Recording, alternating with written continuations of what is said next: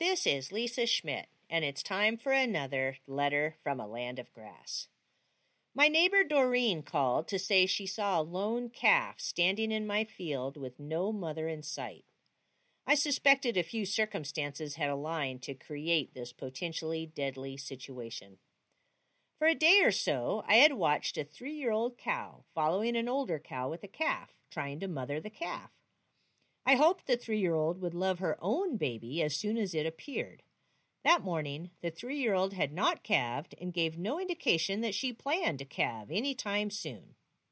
Later, a bovine confusing snow squall had moved through.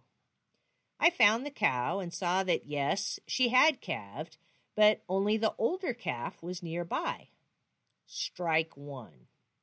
I herded her away from the older calf, but she wanted to go back to it with no desire to find her own baby. Strike two.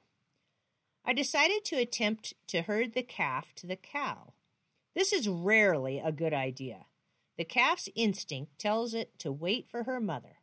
But darkness was approaching, and I figured I could bring a confused, hungry, shivering calf a half a mile to her mama easier than I could herd a stubborn cow a half a mile to her calf. Besides, I had some yellow twine. I would spore leader the calf. My neighbor, Don Sporeleader, showed me how to loop a piece of twine around a lamb's leg, hang on, and let it run as long as it ran in the right direction. When she turned, I could stop her. I rarely used this strategy on calves, but fortunately I had a piece of yellow twine in my pocket. The calf and I made spurts of progress across the field until Bernadette figured out that my knee might produce milk. By now, I had named her Bernadette because I had a backup plan. If Bernadette's mother rejected her, my milk cow could adopt her. Maya gives five to six gallons of milk a day, plus feeds her calf Bernardo. Maya could share. Bernadette wanted to follow my kneecaps, so we walked backwards until we came in sight of her mother. Bernadette bawled. Her mother looked up. A good sign. Then she lowered her head to graze. Not a good sign. Bernadette followed my kneecaps closer to her mother. Her mother walked away toward the older cow and calf. Bernadette bawled again. Both cows came running. The young cow would not let Bernadette nurse. Strike three. I called deep into my herd last year because of the drought. I kept this young cow because she was a good mother to her first calf. I have a lot of money invested in her, and I hoped she would be a good mother for many calves. Now she wasn't doing her part. I was disappointed and mad at her for not doing her job.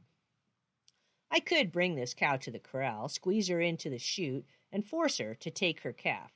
I'm confident she would. But what about next year? I left to get the truck.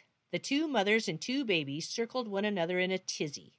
When I came back, Bernadette was nursing on her mother's udder. So was the other calf. Bernadette had to sneak up behind her own mother so she could steal milk. I loaded her into the back of the truck. I texted Doreen to thank her. Doreen and I don't always see eye to eye, but she really helped me out this time. At the barn, Bernadette chugged a bottle of colostrum that I had saved back when Maya had Bernardo. Bernadette's mother will experience the golden arches. After all, McDonald's needs beef. I can share. I'm Lisa Schmidt. To learn more, visit www.alandofgrassranch.com.